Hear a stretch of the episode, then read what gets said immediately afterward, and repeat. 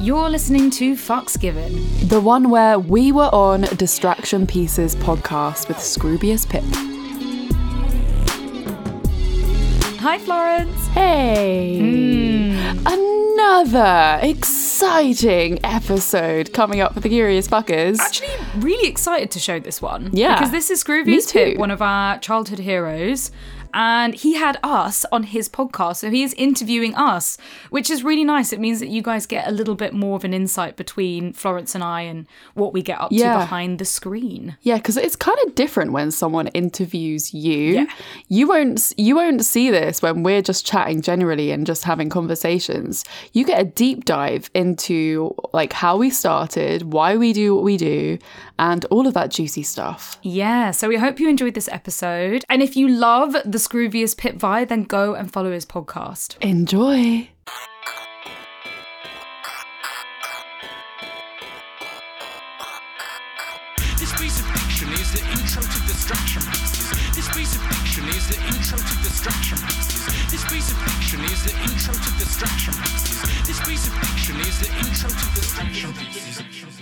I'm here today with Florence Bark and Reed Amber. How are you both? Hey. Hi. We we sound so happy and that's just a pure lie.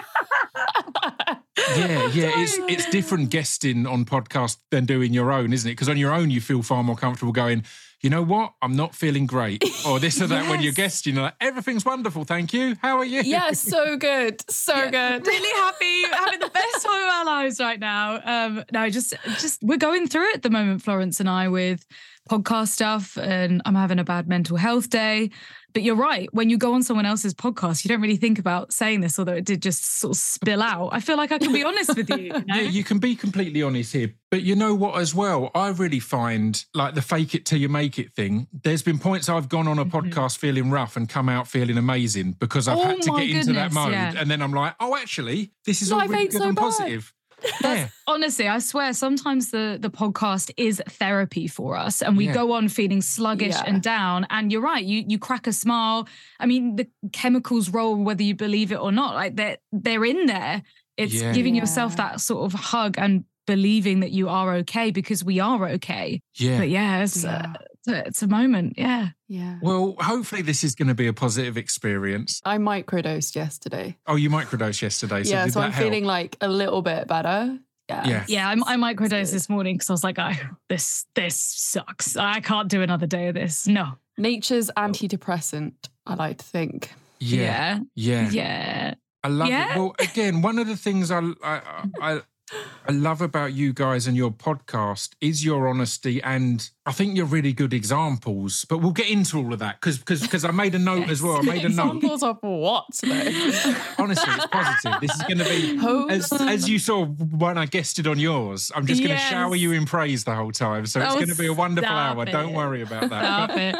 It. on so many, like I want to talk about your podcast. I want to talk about your whole lives and careers, really. But people usually plug stuff at the end of a podcast, which Mhm. statistically is where the least people are, are listening. So, Right, Florence, I want to kind of kick things off by talking a bit about your book because it's Oh, incredibly yay. exciting. I've heard about it on your podcast. You uploaded some some preview audio recently and things like that. Yeah. Tell us about your book. How did it come about? What is it? And how ridiculously excited are you? I'm very excited and nervous all at the same time. It's like this huge thing where it's like you've worked on something and put so much effort into it, and now it's Mm. like, but people please like it.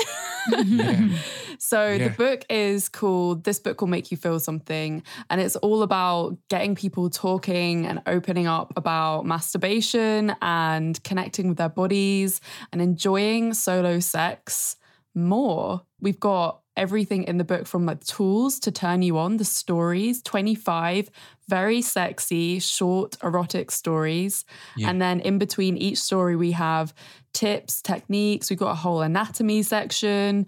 We've got breath work. We've got butt stuff, like everything that's going to heighten your experience. Yeah, I love it. it. I think it's such a good idea. Like it feels like s- sexting, but without having to have a, d- d- dickhead on the other end of the of the conversation. Yes. without having to rely on another human that you're get- then going to have to feel some kind of weirdness over. It's, Yeah. you've got your private collection. Florence read out a sneak preview of it yesterday for us on the podcast, and it was of the sheriff and the bandit. And oh, oh my goodness. I was like, don't stop reading. I need more. Like, give me more. Give I cannot wait more. to have this book in my hands. It is, it is gonna make you feel something. The exciting part of it as well is that the writ- the stories have been written in a certain way to leave it open to whoever's reading it, their imagination to come up with who the characters are. I've left out any descriptors really of the people, so you can really kind of put Yeah. what turns you on into these people. Mm-hmm.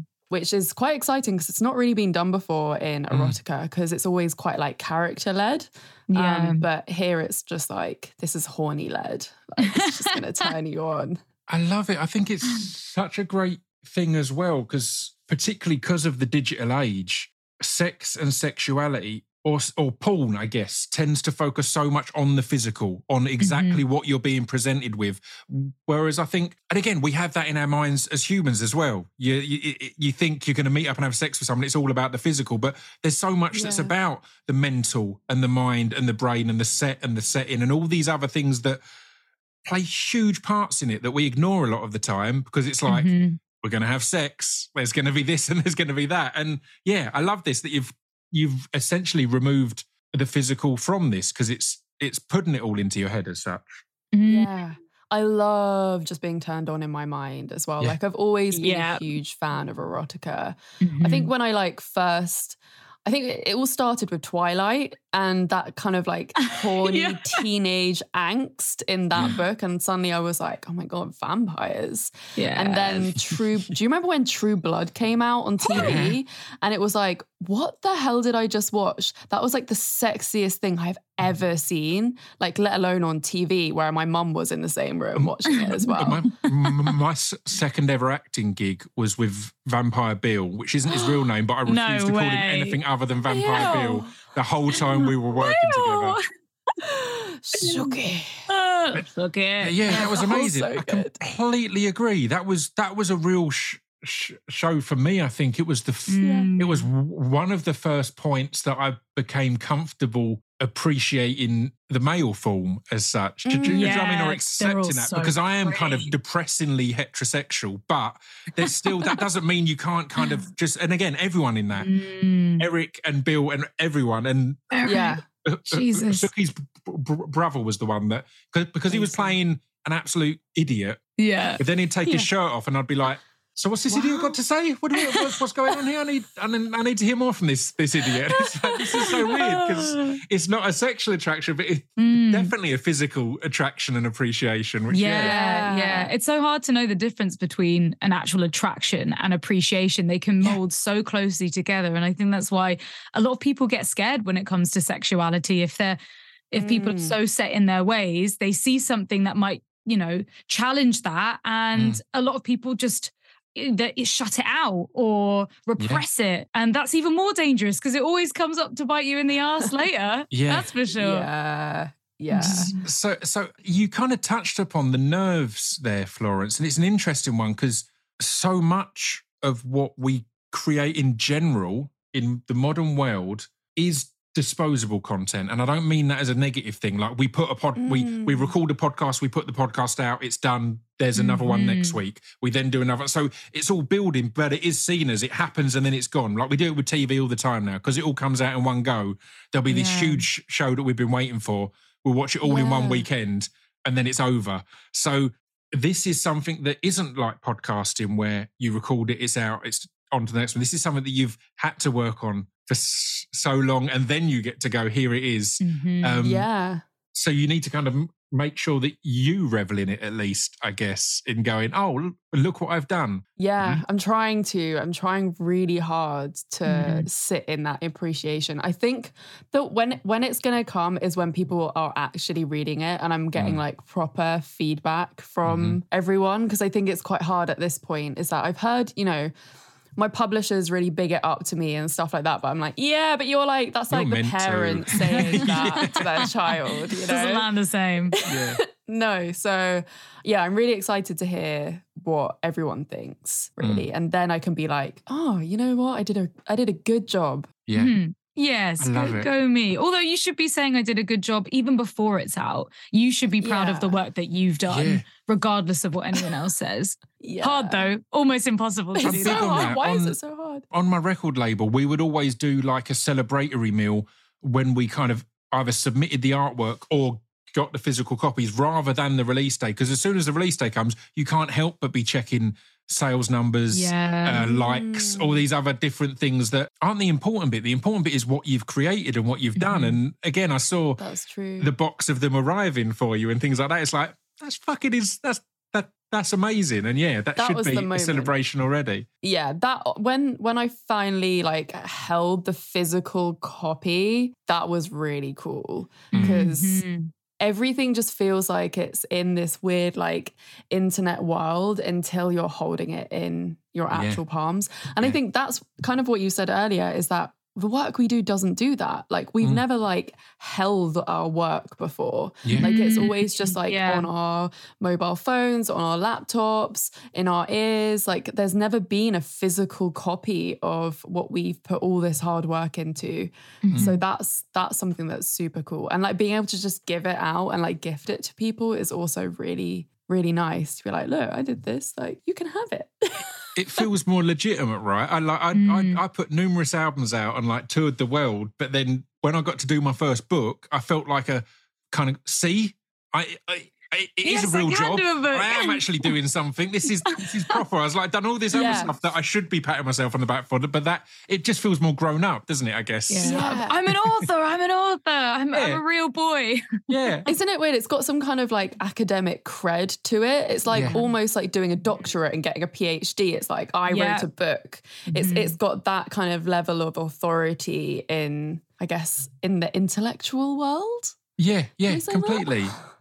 Completely. It, it, it shouldn't be like that because exactly like what what the say, other Reed. stuff we do is just as valuable. But Yeah. it's, Yeah. I think is that our upbringing? Is that us going through school and everything being directed and guided by books and and you know we do our dissertation from books and we we learn from Yeah. books and now that's all sort of changing. We're not in school now Mm. where it's really normal to have laptops and be on your phones and yeah maybe it's just like it's almost like looking at I don't know. We've been brought up with this being the ultimate, the pioneer of everything. Yeah, it's odd. Mm. It's how we consume as well, right? Like no one gives Yeah. a, like a podcast as a gift, but they give a book as a gift, or they give you know a true, DVD as a gift and things like this. So it feels more physical and and and real. But I, th- I think it's interesting. And again, it's Mhm. something I think you guys will have a, a view on because you've been making content for a long time. I think it was really interesting during the pandemic because everyone started making podcasts Yeah. and everyone Yeah. realized how hard it is to make and maintain and continue doing podcasts. So it kind of. Yeah. it suddenly felt like people have been doing it for a long time and been doing all sorts of content for a long time.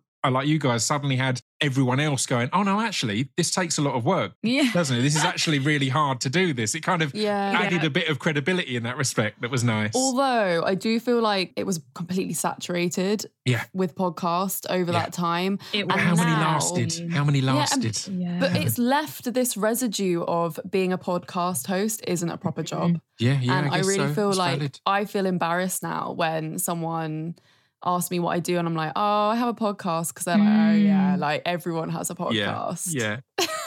But I'm like, no, legit. It's like, Like, that. I- Um, I mean, real that must have been the worst period where you've got a podcast and you're r- writing a book because writing a book is very different from having written a book because it's such an easy thing. To, so many people are writing a book. So yeah, that must have been a bad period where you feel completely illegitimate and un. uncredible. It's like no, it's real. It's all real. I swear. Well, all we saw we saw the same thing with OnlyFans, right? Through lockdown, OnlyFans was popping off everywhere, and it was suddenly like, but wait, like we've been doing this for a while. It's actually really hard work, and then you're getting all your mates complain to you like. Oh my god! Like you have to do this and do that, and it's like, yeah, man, it's a lot of fucking work. It Being a als- sex worker is a lot of actual work. It's Yeah. so weird. Like there's been times I've posted about sex work and Mhm. people have tried to argue and they've been shocked w- w- w- when I've said things like sex workers pay taxes. And that, Yeah. so Yeah. that should be the most obvious thing, but it's like Yeah. because they'll always argue, oh well, if sex work is work, then so's drug dealing or whatever else. So like, Yeah. no, no, no, no. That's illegal. I mean, I would argue it is work because I think it should be legal. So, but you know, Yes, and yeah. in, in, in the current situation, it's illegal. They're not paying taxes, so you can't conflate, that. That's not the same Mm. thing. It's it's a ridiculous argument. But but Reed, speaking of of of that period and that thing, the first time I came across you was in a Channel Four documentary that my friend Alex Simwise was doing. Oh, send some love to Alex. it was how to make it on OnlyFans. And I was Mm-hmm. really excited to watch this because sex work is something that has been documented or had documentaries about it so often, but so rarely are sex workers having access to the final edit and how it comes across. Like Right. L- Louis Mhm. Theroux is one, he's been on here, he's one of my favorite documentary makers. I don't think he Yeah. did the subject justice. I don't think he, He did a did good it job on. Terribly. Yeah, and again, I Anything think with he's amazing, in, but it's just because yeah. he's not in that world. very- so Very BBC about it, isn't he? It's like, oh, oh, I don't know about that. Oh. Exactly. So, so, so how was that to be involved in? Or was there any nerves? Because I said, there's been loads of really bad sex work documentaries that probably started with the best intentions, but then Mhm. instantly go to they're broken and they're drug addicted and they're, they're you know they're they're trying Yeah. to get through something and all these other things, and it's like they try and find the X Factor sub story, but w- without the love and heart that they give an X Factor sub story. They try to find it as a here's their dark past kind of thing, and now Every now they're driven to this rather Mhm. than what it can be, which is something that people enjoy and are good at. And yeah, so how was that to be part of, and what was your approach? I, I mean, a lot of a lot of the reason why people justify sex work, they have to justify it somehow, right? Mhm. Because most people couldn't imagine doing it. They couldn't do that from themselves. Maybe they have bad experiences with sex, or the idea of having sex with a stranger is not okay. So, justifying it by saying mental health problems, or it must be Mhm. just for the money, or you know, daddy issues, or they want to be famous and celebrity, or anything like that. You know, I wasn't that nervous before working with any TV production team. You, you have a meeting and you really lay out what they have in mind. There has been a few documentaries I've been involved with, which has been, yeah, okay. But this one was really female led, uh, sex worker led. There was a lot of positivity around it from the start, which was just so nice to see. Everything was done in a good light, even though it ended up on Gogglebox and people were going, uh, what? She's shaking her feet, like really confused because they focused on my my foot fetish side of my sex work, my foot worship side. Yeah, And I would say that I'm a foot fetish expert or specialist, even maybe not expert. I don't know. I don't know that much. but but that's what was great about it because again, it is the kind of thing that particularly when the pandemic hits, Mhm. people think, oh well, if I can make thousands selling pictures of my feet, I'll do that. Yeah. And that was the beauty of this thing because it was Alex Simwise was picking three people who are new to sex work and taking them Mhm. through and saying, look, here's what you actually here's what it might be. Here's the work that has to go into it, and kind of so it wasn't just again the name I thought was salacious and probably panicked a lot of of of sex so workers. sorry. Go on. Can I just answer my door? Yes, go ahead. Go let it- ahead. Thank Go you. ahead. the classic doorbell. The classic doorbell. It, has to come in there. Well, I mean, while Reed's away, let's keep talking, Florence, because I think one of the things that's I always have to remind myself is so many of the general public aren't familiar with the term sex work. And sex work covers true. so many different things. People think sex workers are full service sex work or what the Mhm. papers would probably call prostitutes or whatever else, which again, so many terms that have derogatory histories. But sex work can cover basically anything in the sex industry, right? It can be Yeah. literature, it can be co- content creation, any of these things, po- podcasting, you know. Yeah, it really, really could be. And there's like, there's, I think since everything went online, there's so many different avenues of sex work that you can Yeah. go down as well. Cause you've got like kind of just being like a glamour model, I would say, is like teetering on the edge of the industry. And then you've got all the OnlyFans creators. And then you have like the people on TV as well, which Reed used to do before she did the um, OnlyFans, Yeah. saying that the TV stuff was like another avenue of sex work as well, and all the different types of avenues that there are that people don't know about when you just say the word sex work. There's been, so I've. I, I, I was dating a sex worker for a long time, and I'd happily tell my f- family what they did for a living and Mm. friends and things like that. But there would always be that thing of, oh no, hang on, I need to explain what sex work is here. Because Yeah. as soon as I'm saying I'm dating a sex worker, they're assuming a certain thing, which again, there's nothing wrong with that either. There's no shame in Mhm. that. But it's like, well, to do my partner justice, I need to be clear on what they do so that, you know, that's all open and and and clear as such. But yeah. Mhm. Yeah. Yeah. Well, It's sex work confusing is the um. It is sex work is the umbrella term, and that Yeah. covers so much. You know, it could be anything from full service sex work Mhm. to all the way to just accepting a gift on Amazon because you've sent them a, a foot Yes. pic. You know, Yeah. it's Financial domination stuff. it's anything. You know, I think Yeah. a lot of people just jump to the big stuff that we've seen in the media in the movies. And like, oh yeah, having having sex on a dirty mattress in a barren room and and it's like Mm. that's that's not the reality of a lot of sex workers' lives. No. Absolutely not. That's extreme. Yeah, sure, makes a good story. Love to see it, but it paints a really bad picture of what sex workers are like. I think people just get so butthurt that people are there putting themselves in a situation that they couldn't see themselves in. They Mm. just don't understand Yeah. it. That, that's the that's the main issue with sex workers. Everyone feels like they have a right to comment on what somebody wants to do with their own body. The, the beauty is though, there's so many good memes and stuff these days to just shoot down all of these arguments. And the one I Yeah. saw most recently was how come making sexual content in my own home comfortably is selling my body, but my Mhm. my gr- my granddad who can't walk now because he worked in a factory his whole life and had no Yeah. health care and has damaged his he's not selling his body despite the fact his job has literally destroyed his body and I'm quite literally laying down and enjoying myself. So again, We're all selling our bodies like, Yeah. in various different do. ways, right? Yeah. Yeah. but people just can't put two and two together when it's to do with sex. It's Mm. like I guess they they can't understand or see that their kind of intimacy might not be the same as somebody else's kind of intimacy, you know? Mm. Like Yeah. and what sex work gives me is is like a drug you know it's it's not it's not comprehensible i also think that there's something to be said for why people talk about money in sex work. Every Mm-hmm. time i and i I've, this happens a lot. If i talk if i say i'm a sex worker they're like oh yeah but the money's good. Oh how much do you make? I was at a sex party and some guy was like yeah how much do you make a month on onlyfans? And i was like whoa Who are I- you? like, it was i was like if i was in any other industry any other profession you would never ask how much i make Mm. but because i'm a sex worker you feel like it's okay and acceptable to justify what i'm doing with money you know oh well you Mhm. know it must be for the money it's like no you know what it might not be for any money i might not make any money on this i might do all this all for free and that's okay too but it is really nice getting the cash on the side i do really Well, fucking well- love that part well, let's jump to the the the teased compliment at the start. Like one of the reasons I love you you you guys existing, being Mhm. in in in the social domain is. I do think you're really good at showing people that their view or opinion, which I think again consciously or subconsciously is so often negative of people in the sex work industry in any area of it mm-hmm.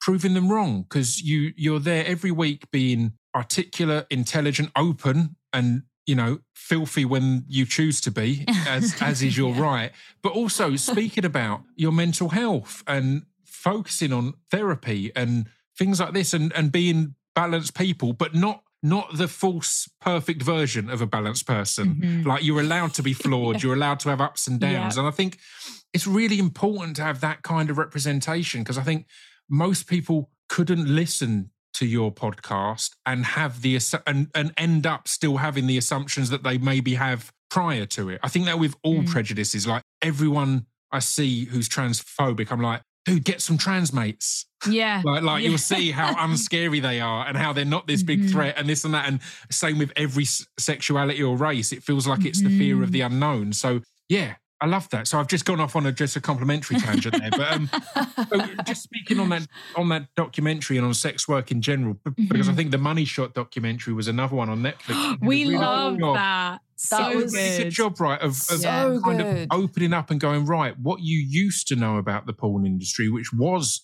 often exploitation and bad Mm. situations and abuse, that changed in the OnlyFans era. And again, Yeah. we're not painting OnlyFans as heroes here because they've been Nope. absolutely appalling at points, but that- shit they're, they're kind of the known one in that transition to the, m- the models or content creators being the ones who get paid Mhm. rather than some Yeah. studio or some you know outside f- false. So how do you feel that has been for the industry and for and for sex workers, I guess? Well, I can't fault OnlyFans. They came up with a really great idea, mm-hmm. and the sex industry, the adult industry, jumped on it and made them who they are. Which Yeah. is why I find it so, why we find it so frustrating that they're not really that supportive of sex workers. In fact, they've shown us time and time again that they are trying really hard to make it not a sex worker platform and they're Mhm. embarrassed of us. And you know they they changed all the the rules and regulations on there to really separate the sex workers from the people making gym content or cooking videos which you know what you can get that all free on YouTube and Yeah. it doesn't sell as good as erotic content Of course not.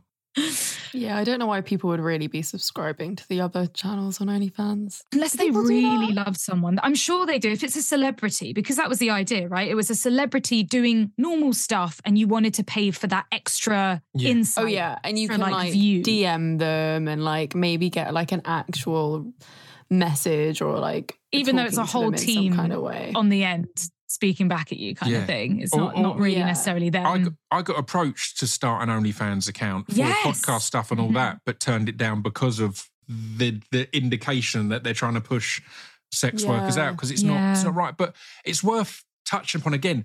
I was excited to come on your podcast, but I'm excited to have you guys here because the sex work conversation and or, or the sex positive conversation Mm. Or sex honest is the better Sex term. honest, Sex yeah. honest, yeah. sex honest conversation 100% it's really important but it's also important to pop up in places people might not expect if you know what i mean because Yeah. there's certain people who won't be looking Yeah. for a sex honest podcast so it's kind of i was like let's ram it in their face here and and they can't yeah. escape Yeah. Like, oh, made you learn. and, and again, it's why I keep jumping to thinking, right, we need to explain more stuff like we did with the term Mhm. sex work. But again, one of the big fears that people have because of the way the media has conflated the two is that hmm sex trafficking is in any way part of sex work or, or- so frustrating. any of these things. Like, no, the work part should be clear that that means it's legal. Again, Mhm. again, that's the thing there. It's Yeah. legal, it's consensual. It's, It's- people it's a agreeing to do something. It's a Mhm. choice hmm sex trafficking is illegal. That's not part of sex work. Every No. sex worker wants to have that stopped and and and beaten down. But time and time again, the efforts to stop that have number one made it harder to catch those people, and number Yep. two made it harder and less s- safe. I mean, we can talk about FOSTA and SESTA and that kind of thing, less Oh safe my for God, sex workers because Mhm.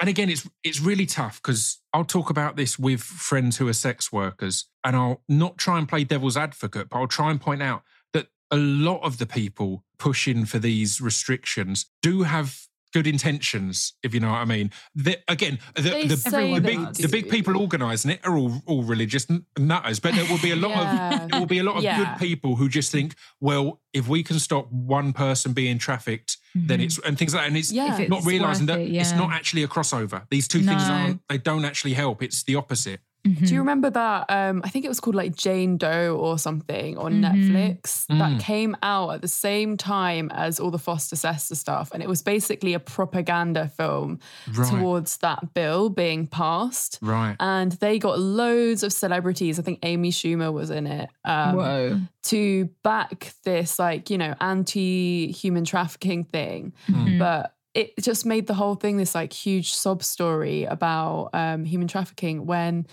that really wasn't what FOSTA SESTA was going to help with at all. no, does it was opposite. such a scary time. Um, I remember I was working at Vice back at the time, and I was doing a lot of like little documentaries, well, trying to because it was so Mhm. hard to get my female voice out there, Mhm. especially talking about sex work at even such a woke company as Vice. Mhm. And I went on a sex workers protest in Hollywood, and there was one in London, which Reed was at as well. Yeah. And yeah, it was a scary time because they took away all of the safety precautions online that sex workers were using to keep them safe and to find work without being on the street, Mm. right? But then the crazy thing is, is that is that them taking this away actually took away the access from the police to actually find the sex traffickers. The Yeah. real life sex traffickers Yeah. were harder to find Mhm. because of this bill because they're no longer on the online world but they're on the deep dark web that's Mhm. even harder to get access to and on the street actually just picking people up who are sex workers who are now trying to get by Yeah. Uh, because they can't advertise on Backpage or any of those sites anymore because those being taken down. and they can't pre-vet and pre and, and kind of check before they go Have and meet the people rating and stuff system, like that. yeah. Like adult People work has died. the rating system. Yeah. Yeah. Yeah. And and it's the same in the UK. You know, they they say, oh, sex work is legal, but it isn't. It's very, it's very confusing and convoluted. If I have an experience and I don't feel safe doing sex work from my home or from a hotel room, and I bring in another sex worker friend to, to be there to make me feel safe, Mhm. she can also do sex work at the same time.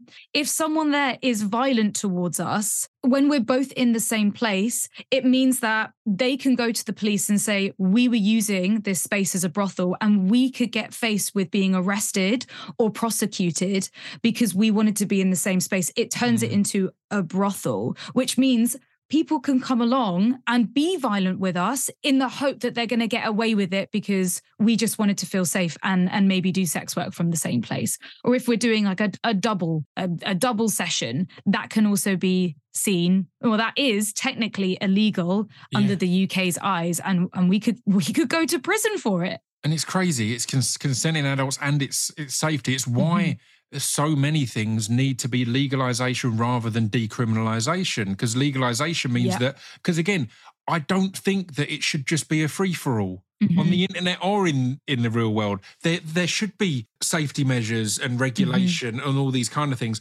But that happens when you. F- fully accept it as an industry and as an acceptable work Yeah. rather than this hidden little thing that you're kind of Mhm. saying well let's stop them doing this or stop them doing Yeah. that. And sex workers want to get rid of the traffickers. We want to help. But the way the way that it's been processed or the way that we've been made to feel about it is that we can't even report it without fearing our own safety Mm. which is what makes it so so awful. I, I don't understand why people are creating these laws and putting in SESTA FOSTA and not actually asking the sex workers what's best and what's the safest and what's the best solution. It's always just these big stuffy people thinking they know what's best but it ends up fucking everything up and making things more care. unsafe yeah They literally don't care about sex workers. Mhm. We're we're seen as expendable. You know, we're not actually Yeah. real humans. We're we're dehumanized Well, that's the because because of the sex work part. Yeah. And that's why so many sex workers are murdered because people literally don't see sex workers as real people. Mm. Yeah, and we, you know what? Like, I, I'll put my hands up and say,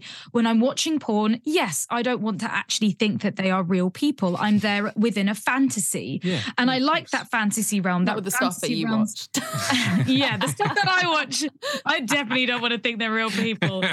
Um, mm, but this is why I make sure I, I go to like porn production houses like Kink, where I know that it's safe and I know that there are Yeah. you know, before Yeah. conversations, after conversations.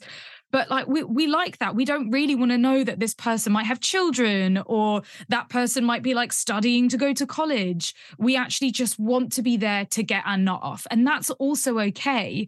But mm. it's just like going to the cinema. We go to the cinema and we still recognize that we can be suspended in the belief for the time being of the film, but leave going like, oh yeah, I wonder what Brad Pitt's up to these days, you know? Yeah. We we get that. Why can't we do that with porn? We we Yeah. can have a healthy balance, but we don't we don't see it or we don't learn about it at school. I feel like I'd like to know what the sex workers were up to after the their films. Like Yeah. if they're going to college, if they're, you know, getting a, their PhD, like that's Mhm. really fucking cool. I'd rather wank to you than someone that didn't have a PhD, you know? Like, no, that's not that's not true. That's that's also bad.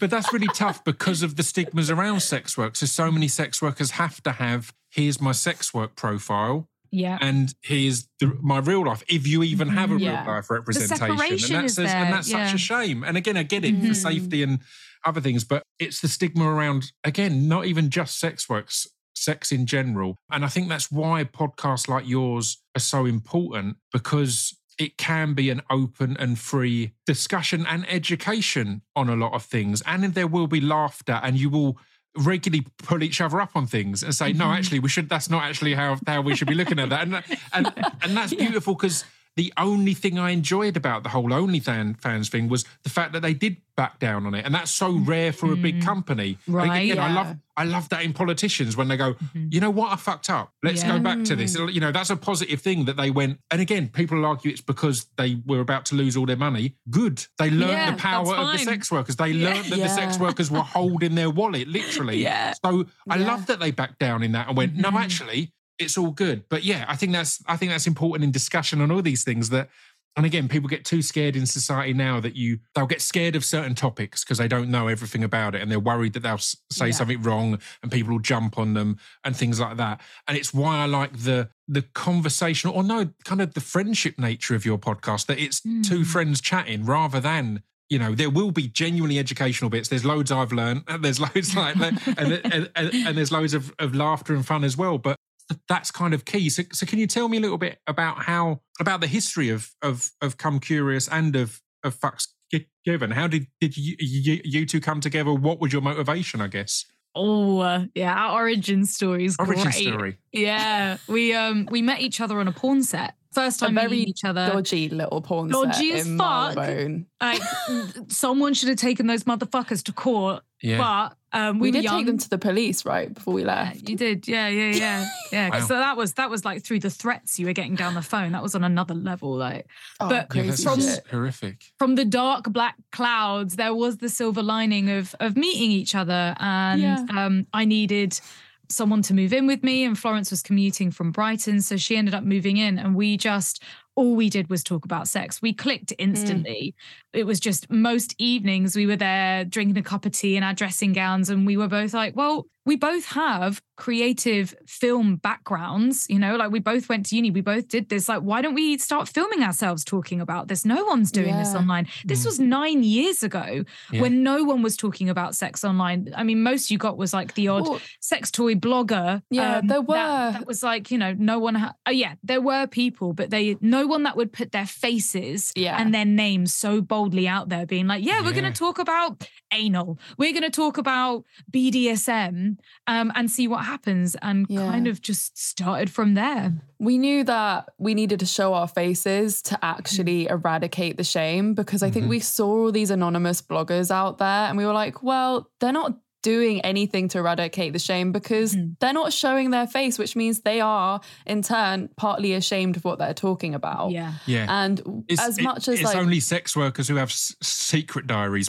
But, uh, everyone else, they're on the front page and they're, they're Yeah. getting a deal with the Daily Mail to have sections of their diary publicised there. And it's like, Oh no. God. But when it's sex workers, it's the secret Yeah. diaries of this. Yeah. Of this.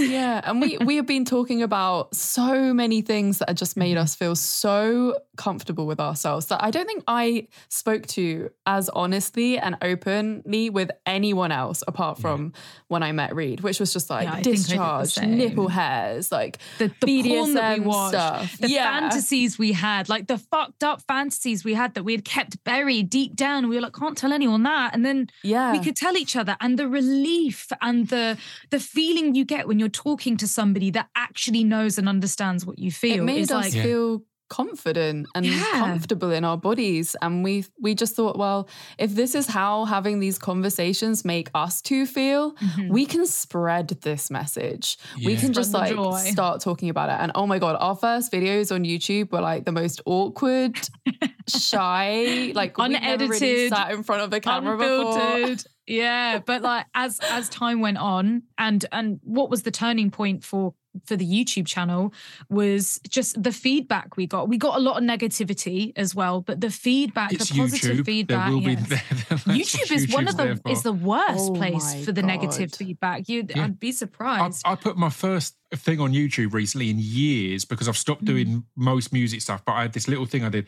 And I genuinely, as I was uploading, it, I was like, am I going to leave the comments on or off? I was like, if I turn them off, it's Yeah. not going to get any reach whatsoever. But do I give a fuck? Because this is, and I, I end up leaving them on and everyone's been lovely so far. But That's good. it's purely because of that, purely because of in the past going, Mhm. oh, check how this thing I'm really proud of has done. And there's Mm. someone just calling me a cunt. I'm Yeah, yeah. wicked. Well, we've Cool. been, Okay. we've literally been told we've had that death someone threats. should murder us, that We've- we we've- should be raped. we should be raped go like everything it's been all all encompassing but yeah the, it was through again through the horribleness we got really incredible positive messages we had one girl maybe from over in Scandinavia that was like I've just been through a really abusive relationship and I was I was thinking about suicide until I saw your channel and you changed everything for me. And that was like a a real memorable turning point where we were both like oh fuck this isn't just helping people feel more confident. This is like self-acceptance and getting over a lot of shit that they've been through. And Anti-shame. Yeah. anti-shame yeah. And it was i mean it's been a roller coaster beautiful relationship since then. And we made the we made the podcast which has even spread more Yeah. into more people's ears but yeah we're still we're still doing it and still facing a lot of the same issues we did before with uh censorship and demonetization Always. and not not being supported enough with wi- like on our platforms and yeah it's just it is still a constant battle even nine years later it's still a constant battle I mean, how do you find that? Because you guys are proper on point with your branding, with your clips, with everything else. I think you do a Mm. really good job on the production side, yet you're trying to talk about sex on Instagram, which is a really tough Yeah. thing. So, how does that kind of hit you to put all this work into making everything look dope and then knowing that one wrong word in the title or in the caption could mean that no one sees this? You know, it's such a weird. yeah i feel like i could cry you know like Yeah. Yeah. it's so frustrating it's we've tried really hard to not censor ourselves i think that Mhm. that's what we want to be as authentic as possible That was And- the and- point, right? All Yeah. from the very beginning, it was like we're the ones that are going to say this shit, and we're just going to say it loud and proud, and Mhm. we know it's going to affect, and like people are going to hear it in a Be different way if we are be just offended. like Yeah. Honest. Mm. Uh, and it will enlighten people and empower people all at the same Yeah. time. And I think that's why it's been such a slow burn because we haven't bent ourselves to fit the Instagram rules and we haven't bent ourselves to like we got we I don't want to say fired, but Acast ten turned around was like, sorry, we can't do advertising with you guys anymore because of the content. Really? Yeah. Yeah. Yeah. That's like, and we're just like, oh fuck to hear. like what what do we do luckily there are other places that we mm-hmm. could go to but we we face that time and time again even just having fuck as fucks given the podcast title but it's still f asterisk asterisk k Yeah. that can still be impossible to search and it doesn't come up automatically and we've had to change the name to come curious just to be able to be found To be found easier. Yeah, of course. so yeah it's it's been it's a constant battle that that is hard. It is hard for us. Um and we go through waves of Yeah, we we are- we really love the success that we have had, and I think last year we won an award for being sex and relationship content creators at the of the year at the Blogosphere Awards, Amazing. and that was like one of the first times that we really felt that we did have the recognition for all the work that we had done. Because we put a lot of stuff out there and we we're vulnerable. We and i think that means that you put like double the amount of energy out Mhm. into the world. And we do feel like sometimes we don't get anything back yeah the recognition that we deserve you know like, like because we're not able to fund ourselves like we we have to Mhm. like the the truth of it is that we do our sex work OnlyFans stuff on the side to fund our lives because this doesn't. this. Mhm. yeah this doesn't i don't think we've paid ourselves in like what six months time Yeah, we haven't we haven't earned a dime. no It's and we've actually lost money in that time like, Yeah, we lost money. It's madness Oh. because again, you you only have to browse the replies and comments on your Mhm. Instagram or on your YouTube and see the amount of people who are loving the content you're doing, who are benefiting from the content that you're doing. So it really is a shame, and I think it's really interesting on the Instagram thing because it makes me think of the first time in the music industry I accepted that sometimes you have to make concessions, and it was Mm. we had like a second or third single out and they wanted to do a radio edit. And I was always like, I grew up on on punk bands and that. I'm like, nah, fuck that. I ain't doing a radio edit and all this. And and our, our radio plugger kind of explained was like, look, the album is your work of art. It's now my job to get as many people to that album as possible. And it's the same with your podcast, Cunning. The Mhm. podcast can be completely unfiltered and uncensored, but- you can game the algorithm over on Instagram to get people to that. Like if you have to at points do ones that aren't as as salacious or aren't as as Mhm. this or that or, or are slightly censored then you can make that work because it's leading to here's where you know it's all pointing in that direction if you know what i mean so it's weird where you have to choose to make those concessions and, Yeah. and see what works i guess It's tough. It's a tough choice because it feels like you're losing a part of yourself or part Yeah. of your identity when you're hiding that. 100% Um, but you're right. It's unfortunately uh, like this is the world that we live in. And to get people to get to the good stuff, to who we really are, we do have to censor ourselves and chop little bits out and be a little bit more careful. I wish it wasn't the way, but it's almost no point being angry at it and, you know, like giving that No. time and energy. We just, it's just something we have to accept and try and change for the future. And I, I think it's getting there. Think it's getting there. i just want to quickly add and clarify that Mm. I've been with ACAST since they started and since I started, and that's so Mm. disappointing to hear that, that you've had to go away from that. That's it's crazy Yeah. because again, it's it's like it feels like all things like like again as we've talked about OnlyFans. OnlyFans hit problems when they got successful because Mhm. suddenly Yeah. there's there's big people with money who are going, well, we're not sure about that. It's like, nah, Yeah. fuck that. The- Oh, don't the want to back the sex. the, the point of podcasts is that they have that f- freedom. I've given this example loads, but it feels relevant because of sex trafficking. I did an episode Mm-hmm. years ago with a young lady who had been brought to this country in under s- sex trafficking, and Yeah. it was fucking heartbreaking. It was in collaboration with a co- Comic Relief or, or one of Mhm. those. And they ended up kind of washing their hands of it because Oh, we, really? we- we- we had this conversation and it was honestly it was heart wrenching she was Mm. crying i was crying Oh my but god, yeah. it was her story in her words so i refused to edit any of it i Mm. cleared with her but i refused to edit any of it because it's an uncomfortable lesson but editing her words is kind of saying to her that she's done something wrong yes. and she'd just come to terms with the fact that everything that had been d- done to her was not her fault was not her Mhm. doing something wrong it's the fucking horrible people that did this stuff so Mhm. Yeah. we put that episode out. It didn't end up get, get, getting pushed as part of the big campaign, Mm. but it got nominated for a humanitarian award thing because it was this. It, it was this real. It was so raw, and it was.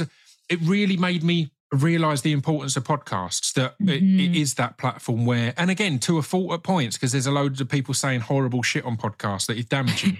so yeah Yeah. It's it's the same with YouTube. It's a tough Yeah. one. Like like you can kind of do what you want, but that has its good and its bad. But the good's really important because the bad is going to be going on. The bad Mhm. podcasters and the bad YouTubers are going to be shouting as loud as possible. So it's so important to support the ones who are using that freedom to speak honestly and openly for good reasons and Mm. positivity. Yeah. So yeah, it's interesting. I, I mean, uh, we're, we're going to r- r- run out of time soon, but um, I- I'd like you to kind of talk to me a little bit about the inclusivity of the sex honest or sex positive scene because like Reed, there's been times I've had to be really careful on the likes on your Instagram because I don't want to come across as a creep. But you'll be at certain events, and it'll be so beautiful to see a range of sexes, races, genders, Mhm. uh, uh, uh, variations of, of disabilities and all sorts of other things, all just there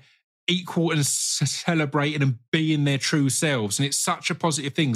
From the outside, before I'd seen any of this kind of thing, I would have thought, oh, a sex party. Oh, like you'll have a specific thing. You will think of the porn version of a sex party, but it's like Mhm. it is that and everything else. If you know what I mean, it Yeah. is incredibly sexy and ten and Mhm. and and tender and and sensual, but also it's this inclusivity. So yeah, like how important a part is that for for you guys uh, in being part of this world? I guess. Mm. I think I think the sex industry and the sex world is just is just more accessible for everyone. It's it welcomes everybody. It's like the queer scene. The queer scene is probably the most inclusive scene that you can possibly get anywhere. They include everybody and anyone and it doesn't matter who you are or what you're doing or what you look like. They welcome you into that world and it's very similar with the sex positive world as well. It's Mm. it's almost like the more extreme things are or the more no extreme's not the right, it's like right the word. more like it's like things that are hard to talk about and things that that there are like that Mhm. world shame and the rest of society is like against if you come together outside of that together, it's always this hugely positive space. And everyone's kind of just so accepting and there for each other because they know of the shame and the darkness Yeah. that everyone faces on the other side.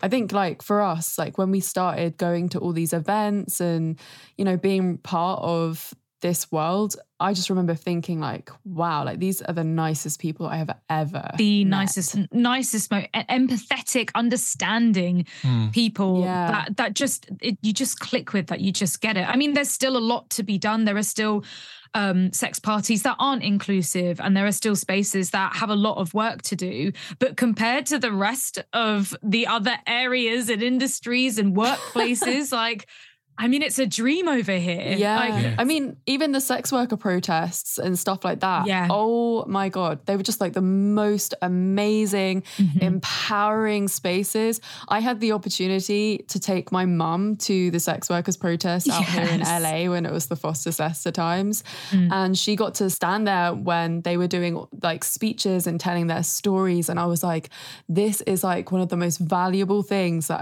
I, I could have ever given to my mother. Mhm. Yeah it was such a it's cool beautiful. experience. And I I just. I only, I only hope because sex is for everybody. We like to think it's not for everybody. We like to think it's only for able-bodied, white, pretty people, but that's just not the case. No. Sex is for everybody, and the more we talk about sex, the more people are wanting to dive in and learn more. And and if you're using the correct terms if you are making sure that the space that you're in that you're holding is inclusive of everyone then it just it just makes sense. People are people are learning without even learning. It's becoming more acceptable. Like you know how difficult was it when um, non-binary became mainstream. And the way that people spoke it was it was really hard. A lot of people fought against it. They didn't understand it. Yeah. but the more you listen to sex positive podcasts and spaces, the easier it is because you're hearing it and it's easier for you to just clock in and, you know, and make a simple change is, you know, instead of a he or a she, it's a they. And Yeah. and yes, we, we're human. We do make mistakes. I still make mistakes. And that's perfectly okay. But it's it's having the like the acceptance to want to learn and sometimes it's not even learning sometimes you're not even like i'm going to learn to do this it's just there it's part of the conversation It's just about conversation, isn't it? Or, or the amount of people who completely erased all memory of using the words they or them prior to, Mm. to that conversation is like I'd, I'd speak to to family members and say I guarantee there's been times where you've said oh I was at the doctor today and they said this Yeah. That's it that's a that's a singular they'll be like no but they's plural it's like no you will have you've used that as a singular many times One Yes, you- hundred it's plural as well that's dope I get that and it can be confusing but Yeah. you're forgetting all the Mm. times you casually say they when referring to Isn't an it- individual people Isn't lost their minds I feel like when I was younger, when I was a kid, I used they all the fucking Mm. time. Yeah. And I remember being like corrected. No, it's not like it's not they. Yeah, like that's yeah. that's for a group of people. Mhm. But it's funny that the natural instinct was just to say they because Yeah. it was It's like come back general term. around. My favorite, Yeah. just Mhm. not that I want to j- just recite memes and tweets on here, but my favorite thing with the recent um, protests against the banning of drag in in America Oh. because it's a there's a very particular right wing argument that is used a lot, and I saw a Mhm. tweet that just said banning drag isn't going to solve the problem. The only way to stop bad people in dresses is to have more good people in dresses. yes i love that It's so perfect. It's like there you go. That's just Yeah. that. That really throws your sh- shitty gun argument on its head. But yeah i saw i saw a re- if we're on the subject of memes i saw a really good meme yesterday which was like why are we shaming saggy boobs when testicles exist yeah, i was yeah. like what the fuck i love that so much It's perfect. Well, I mean, as I start to wrap things up, as you can see, I could have talked to you guys for hours on end. we yeah. would have loved that that Um, would be I- so good I, I, want to kind of just ask you a little bit about how you navigate the world of relationships on on Oh. on, on two points here because sex work and just being a podcaster that that, that Mm-hmm. talks about relationships because I've definitely had friends before who I'm not going to name names, but I've got a friend who's got a podcast and she ends up talking about relationships a lot. And there was a Yeah. point when we were, I was wondering, is something going to happen here? And I panicked a little bit because I'm a very private person. I was like, Mm. oh, but what if something happens and it gets talked about on the podcast? And then, so, so se- sex work aside, how do you kind of broach that because you do talk about uh, experiences and relationships Yeah. and things like that on the podcast. So how is that to to put to partners or potential partners, or how early do you put hmm. that to Well, partners? we have to have the conversation pretty Yeah. much like on the first first or second dates. Yeah. Yeah, It has it to has be to be like- a okay. We have a sex podcast. How do you feel about this being Yeah. spoken about? You can stay anonymous, or we can actually name you. Like, what are you feeling? It's almost like a, a not the interview stage, but it's like a vetting process for us for dating. I swear. yeah. Like if they're like, oh no, no, no, no, and it's like, is this oh, a problem? is- All right, bye. Yeah. yeah. I I had like a huge problem with Mm-hmm. um my so I was I had a partner for four and a half years when we started the podcast and when we started to Come Curious actually as well. And well, I met him just after we started Come Curious. But he was very like kind of I think he just saw it as this like small like side hobby that wasn't really Mhm. gonna a go phase. It's a phase. Mm. Yeah. And then like the more, the bigger it got, the more kind of like emasculated I think he felt. Mhm. And he was very private as a person and he didn't really like, like he didn't want his name on the podcast. That's quite Mhm. understandable. But Mhm. like he didn't really like any of that side. And I I think at the time of the relationship, I was like, I think I'm thinking about doing sex work again and doing um camming and stuff. And he was just Mhm. like, absolutely not. Like you're not doing that.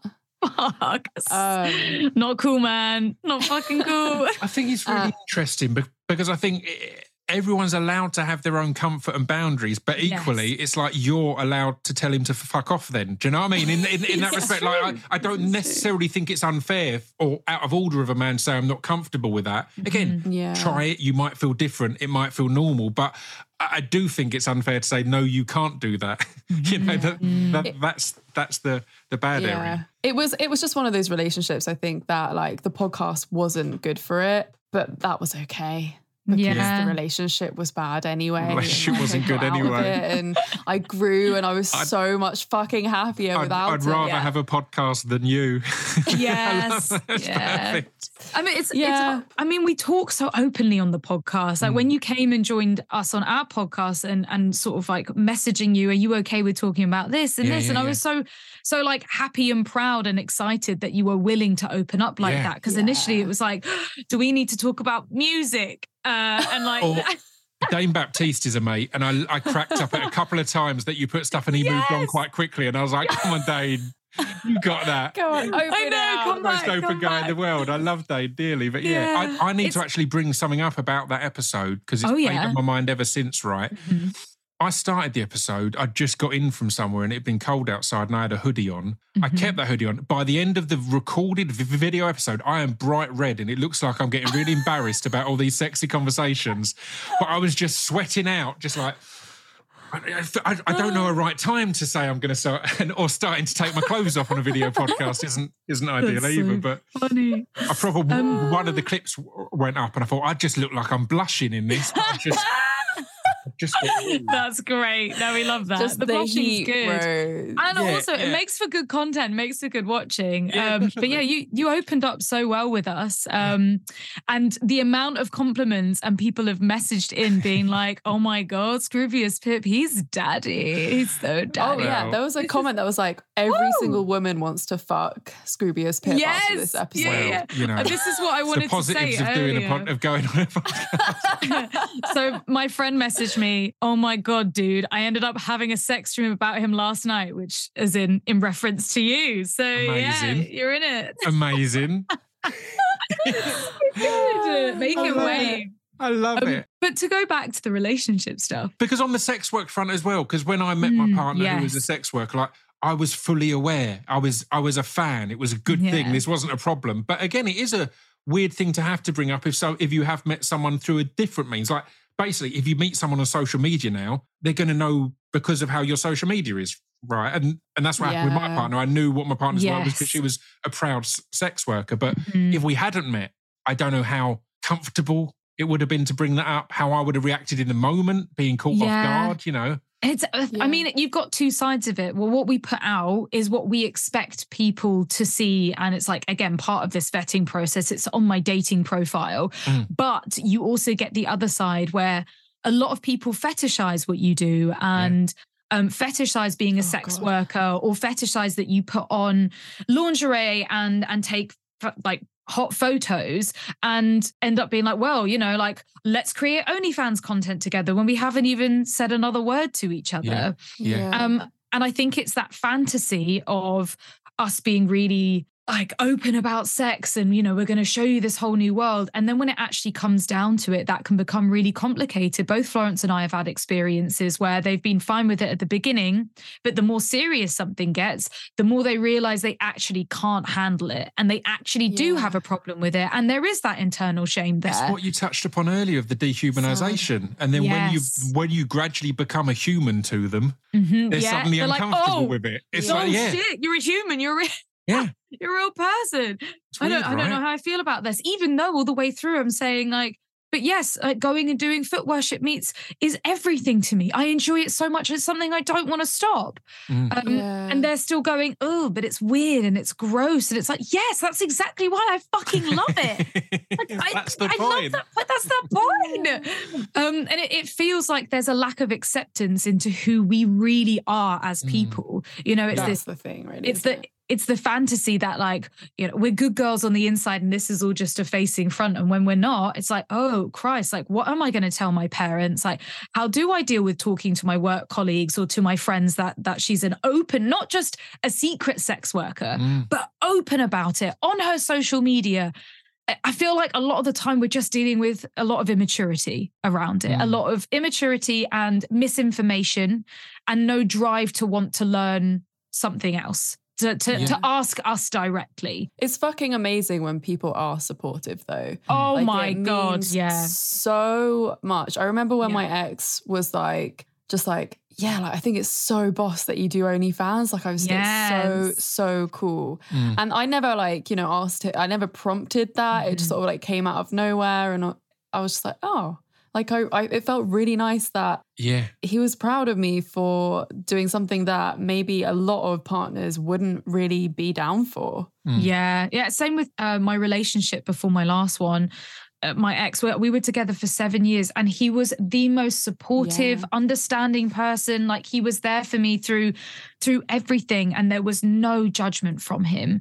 There was maybe some confusion afterwards with him trying to figure out if like non-monogamy and monogamy was his thing, but all the way through he was so supportive and we talked a lot about it. And I know that there are people out there, but it's it's quite rare and hard to find. think Dating's it's definitely interesting. hard Uh, for that's- us. Dating. yeah. Oh my god. Of course, but again, I think you've you've nailed it there. That it, it is something that needs to be discussed right at the start. Because why bother otherwise? Because Yeah. do you know what I mean? Because again, I do th- think it's complex, and it's the same as you touched on monogamy, non-monogamy, and you talk about all the different kind of different ogamies that are that are an option, kind of thing, and they're all okay, and they're all okay to not not be into. But Yes. you need to make sure you're on the same page uh, with It's- each other. yeah, the same page. Monogamy is just as beautiful as as non-monogamy. Yeah. There are no like differences in levels. Yeah. Although at the moment I feel like we're going through this wave where it's like cool to be non-monogamous Mhm. or Yeah. and it's it's they are both equal. But I lost my train of thought. No, but no. a- a- again, I, I no, I completely th- think you're right. I remember having a friend Mm-hmm. years ago who I kind of f- fell out with because they were in an open relationship, but they were really judgmental of everyone who's not in an open relationship. Oh, so they were very much like they've all not learned that this is the best way to be. It's like no, it's the best for you, and that's so fucking beautiful. But Yeah. it's not the best for this person here, and that's beautiful too. Like all Yeah. of these things are okay, and I think like the way I always kind of reasoned it out with a sex work. So I said I dated a sex worker, and I had my my boundaries and, and my limits. Like amazingly supportive. I'd love coming up with ideas and and and and, th- and throwing in shoot ideas and content suggestions. But equally, I didn't want to see everything. I I, Yes. I, I wanted our sexual exchanges to be ours and then Mhm. the You work ones to be work ones kind of yeah Mm. and and put boundaries in that's fine but the reason i could j- kind of justify that was i know that when i was touring i had no problem with people with anyone who would say i don't want to date a musician because you're on the Mm-hmm. road for nine months of the year or just because musicians have terrible reputations but as, Yeah, as, as we know florence um, but, um, but, um, but yeah, it's, it, I think it, things like that are fine. It's fine to say I wouldn't be hugely offended if someone had said to me, "I don't want to date someone with your lifestyle because it's it is a choice. So, but you need to get that out of the way Mm. quickly because why agree. waste time with someone who's then going to secretly Mm-hmm. turn around and go, actually, I'm not comfortable with any of this. I think you should stop doing it. I think this and think that. And it's like, ah, and then fuck. you're already in love with them, Yeah. and, And it's, too all late. like tied it's together. too late. Nah. Yeah, Ugly. it's I, it, Yeah. it- it's almost like when you put it on your dating profile, or when Mhm. you say it the first time you meet someone, it's accepting yourself. If you're not saying that, then Mm. there's a part of you that yeah. doesn't fully accept yourself and your your beliefs or your um your deal breakers. Like I've I've got very strict deal breakers on mine now which is like they they must respect sex workers Mhm. they they Yeah. they must be into kink they you know they must be non-monogamous or poly otherwise we're going to both hurt each other we're going to Yeah. break each other's hearts and and that's not fair on anyone so yeah definitely put that stuff out there it's if it's important to you it should be important to the Yeah. person you're trying to attract yeah, Yeah, we'll keep you updated on how it all goes. yeah, yeah. I'll be tuning in. It'll be fine. I'll find out. Um, yeah So- you'll see on so- social media so what is ahead? I'll, I'll wrap things up by kind of asking Mhm. what's ahead. Obviously, you've got the book coming out, Mhm. Florence. What uh, have you got any kind of outrageous, grand goals or ambitions um, of what you want to do with the podcast, whether Mm. YouTube or just in in in this world in general? Gosh, we just want to go like we want to go more global. Like that's Mhm. always been our mission is just to like reach more and more and more people so that we can get more people just having conversations about sex that might, you know, change their lives and make them feel more comfortable about themselves. Um, we're definitely thinking about we're gonna have a big rebrand Yeah.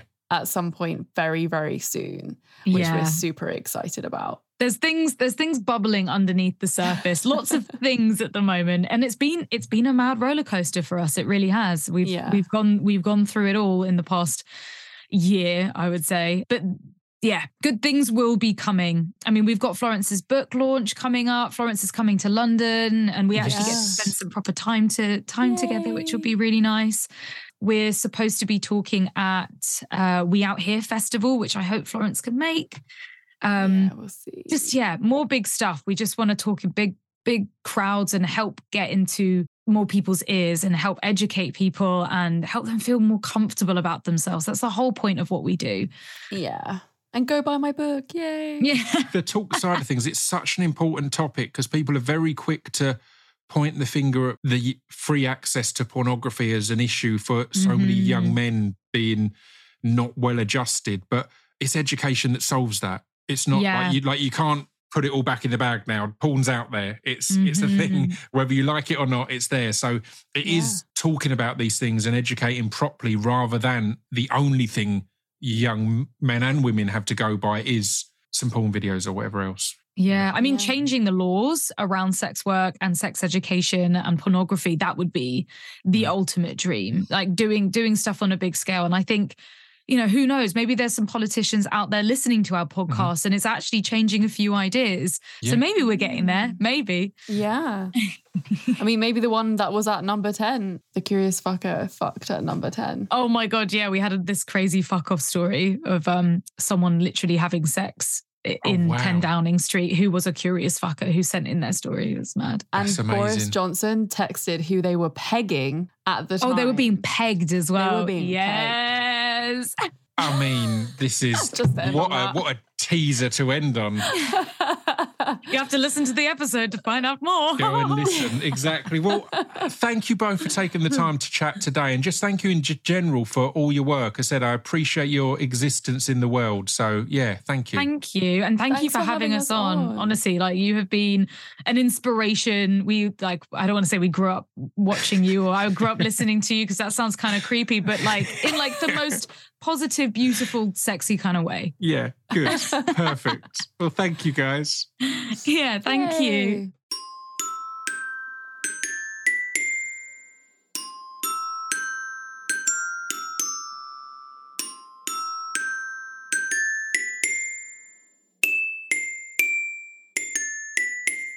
You've been listening to Scroobius Pip's Distraction Pieces.